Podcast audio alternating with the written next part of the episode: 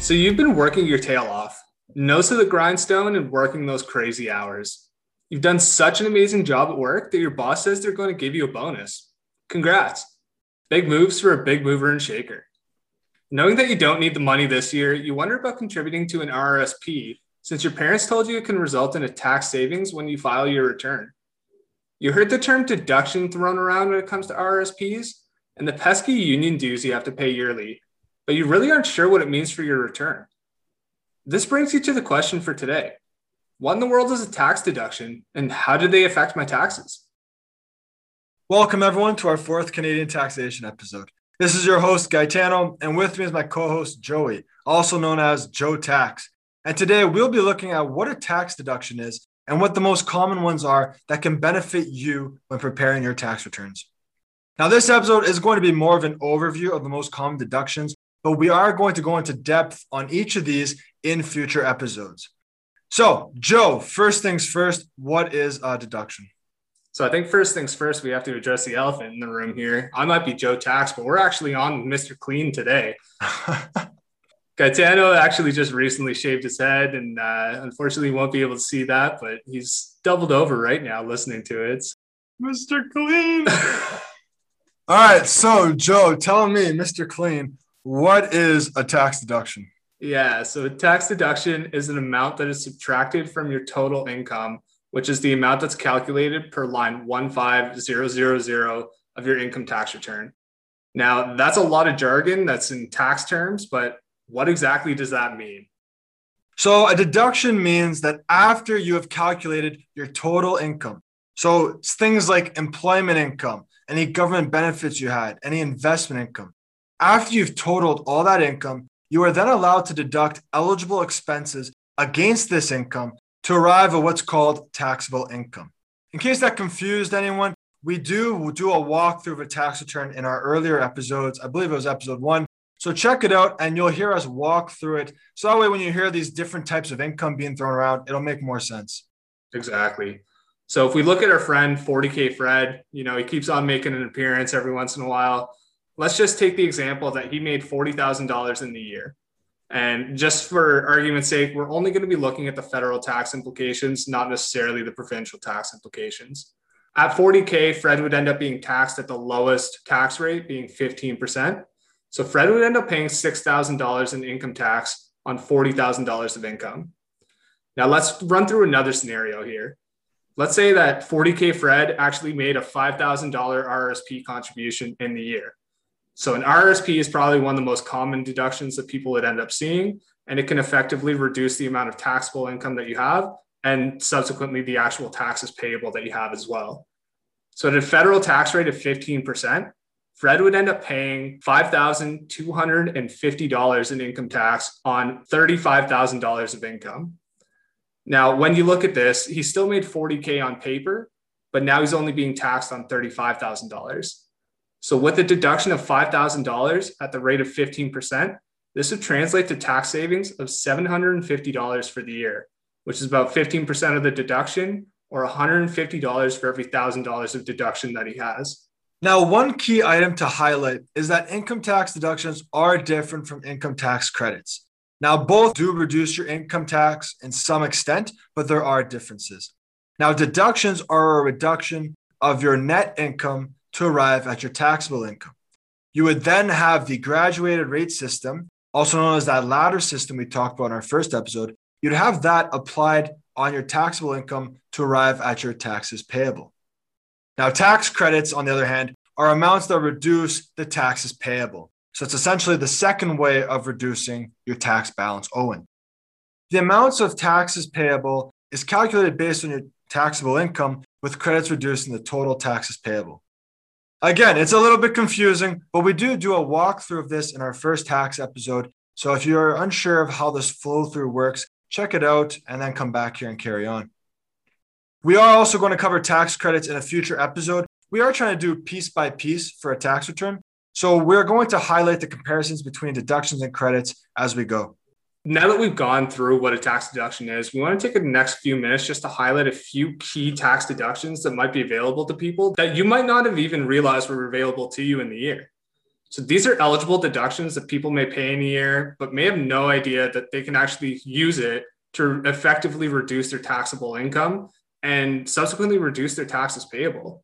So we'll also give a little background in the deduction, as well as a couple things that you should probably keep in mind when you're making the claim and then determining whether you're actually eligible for it. The very first and probably the most common deduction that we're going to talk about is the RRSP or pension adjustment. This is a deduction that can end up being applied based off contributions that you make to your RRSP or registered pension plan with an employer. If you make a contribution to a registered pension plan or registered retirement savings plan in a period of March of your tax year to March of the following tax year, you may be able to deduct that amount on your tax return to effectively reduce your taxable income.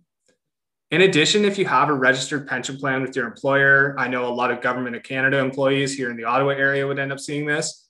You'd have an eligible deduction either reported on your T4 slip directly or a separate slip that you'd end up receiving from your payroll administrator. Finally, you should receive your RSP contribution slips roughly in the March or April timeframe.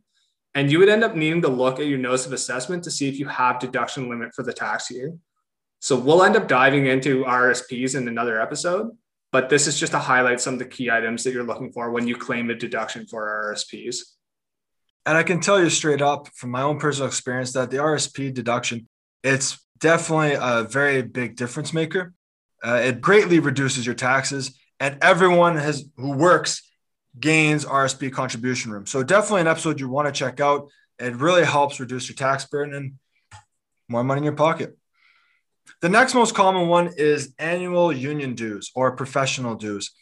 So these are amounts that you pay to belong to either a union or an association.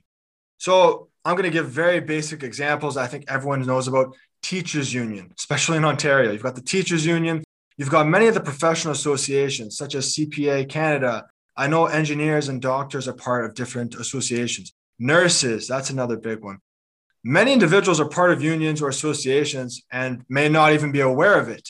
But you can find out if you are by either A, asking your employer, or B, checking out your T4 slip. And you'll often see that there's a small amount on a box. And if you look at the, at the box number, you'll see it's actually for union dues and professional fees. This amount you are able to deduct because you are paying it in order to be employed with your employer. And it gives you a bit of a tax break. So in some situations, like myself and Gaetano's, it's not actually through our actual payroll administrator that we would end up paying, but we'd actually have to pay to CPA Ontario or CPA Canada directly. That would be for our dues for being members of CPA. So these were amounts that we'd actually end up seeing from a separate receipt from our actual T4 slip, and we'd still be able to claim them on our returns. So, for any new parents or any parents that are listening in general, one of the next items that we'd end up highlighting is childcare expenses. If you end up having to put your happy little tots into daycare in order to work or make some additional income somewhere along the year, you can claim the eligible childcare expenses for caregivers, day nursery schools, day camps, boarding schools, and even certain educational programs. Even stuff like putting your kids into overnight camps can end up being eligible for claiming childcare expenses so long as you incurred the amounts to be able to earn income. So for example, if you had to put little Jimmy into, you know, a soccer camp for the summer just to make sure that you can end up working from Monday to Friday, that would be an amount that would end up being eligible for childcare expenses. So the next item that we're going to highlight is carrying charges and interest. So this would end up being applicable if you end up earning investment income like interest or dividends in a taxable account. So this would be an account that's not an RRSP or TFSA it'd be an amount that you ended up having to pay for income that you'll eventually have to end up reporting on your return. So these would be interest costs or costs related to a broker maintaining an account. And you would be able to deduct this against your taxable income. You'd receive a receipt with the eligible amount, and this is the amount that you can end up claiming against your total income for the year. The last one we want to cover today is moving expenses. And no, we're not talking about, you know, every moving expense when you go to a new house or you upgrade.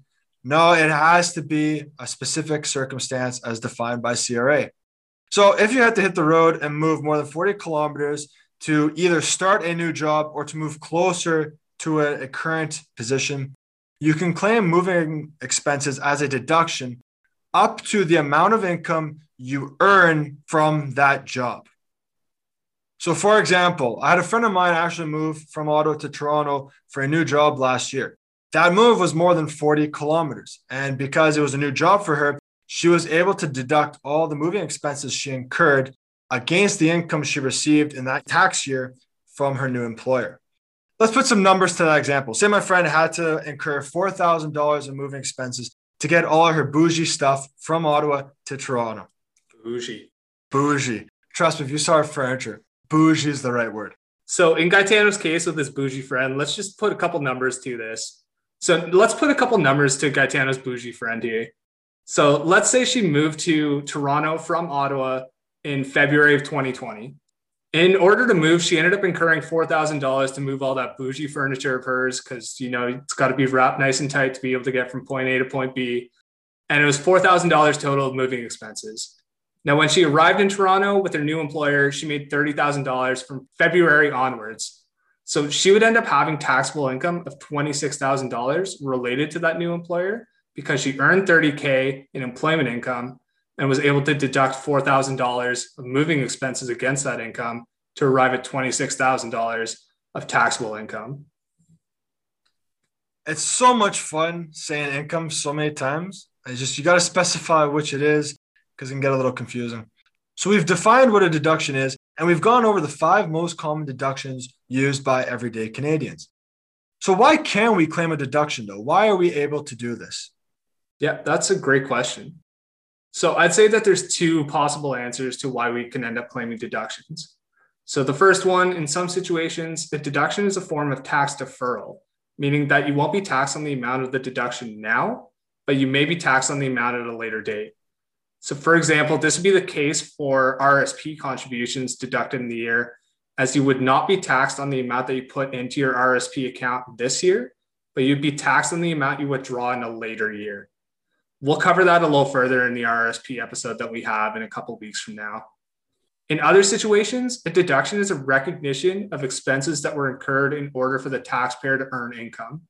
So this be the case for working individuals who had to pay for professional dues with a governing body, like myself and Gaetano or Mr. Clean today with CPA, or had to put their children into childcare in order to work. It would also be the case if carrying charges were incurred to earn investment income in a taxable account like management fees for a mutual fund. Note that we say taxable account because this would not be applicable for a TFSA or an RRSP account, which are non-taxable accounts in the year. All right, so Gaetano, now that we've gone through tax deductions, I think we're ready for a few takeaways at this point. All right. So the first one is the deductions, they reduce your total income to help you arrive at your taxable income. This can effectively reduce the taxes you need to pay, or if you're lucky, increase the refund you can receive fingers crossed every single year. The second one that you're looking at is that tax deductions can be a form of tax deferral, like RRSPs, or deductible expense incurred in order to earn income, like childcare costs. There is a little bit of a differentiation between the two, but they can still end up effectively reducing your taxes payable for the year. Our third point is that many people are actually unaware of the deductions they may be eligible to claim in a year. Now, we've highlighted a few in this episode, but for a comprehensive list, feel free to check out CRA's website for all the other tax deductions that are available for use and see which ones may be eligible for you. It can help you reduce your tax burden and keep more cash in your pocket.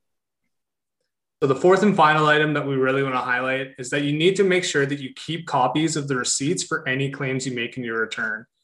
Things like an RSP slip may end up being registered with CRA, but things like childcare expenses, those would not end up being items that CRA has on hand. So if they end up coming knocking, you want to make sure that you put everything together and have everything at the ready, just in case they do end up wanting to see any sort of support for the amounts you claim in your return. Thanks so much for listening today. We really appreciate you taking the time to listen to two random schmucks on the internet. If you liked what you heard, make sure to click the follow button here on Spotify to know when our new content drops. Give us a follow on the gram and check out our email address in the description above if you have suggestions for future content. If you're ready to take the dive into getting fit educated with your finances, we're here to help you through your journey. We hope you stay positive, test negative, and have yourself a great day.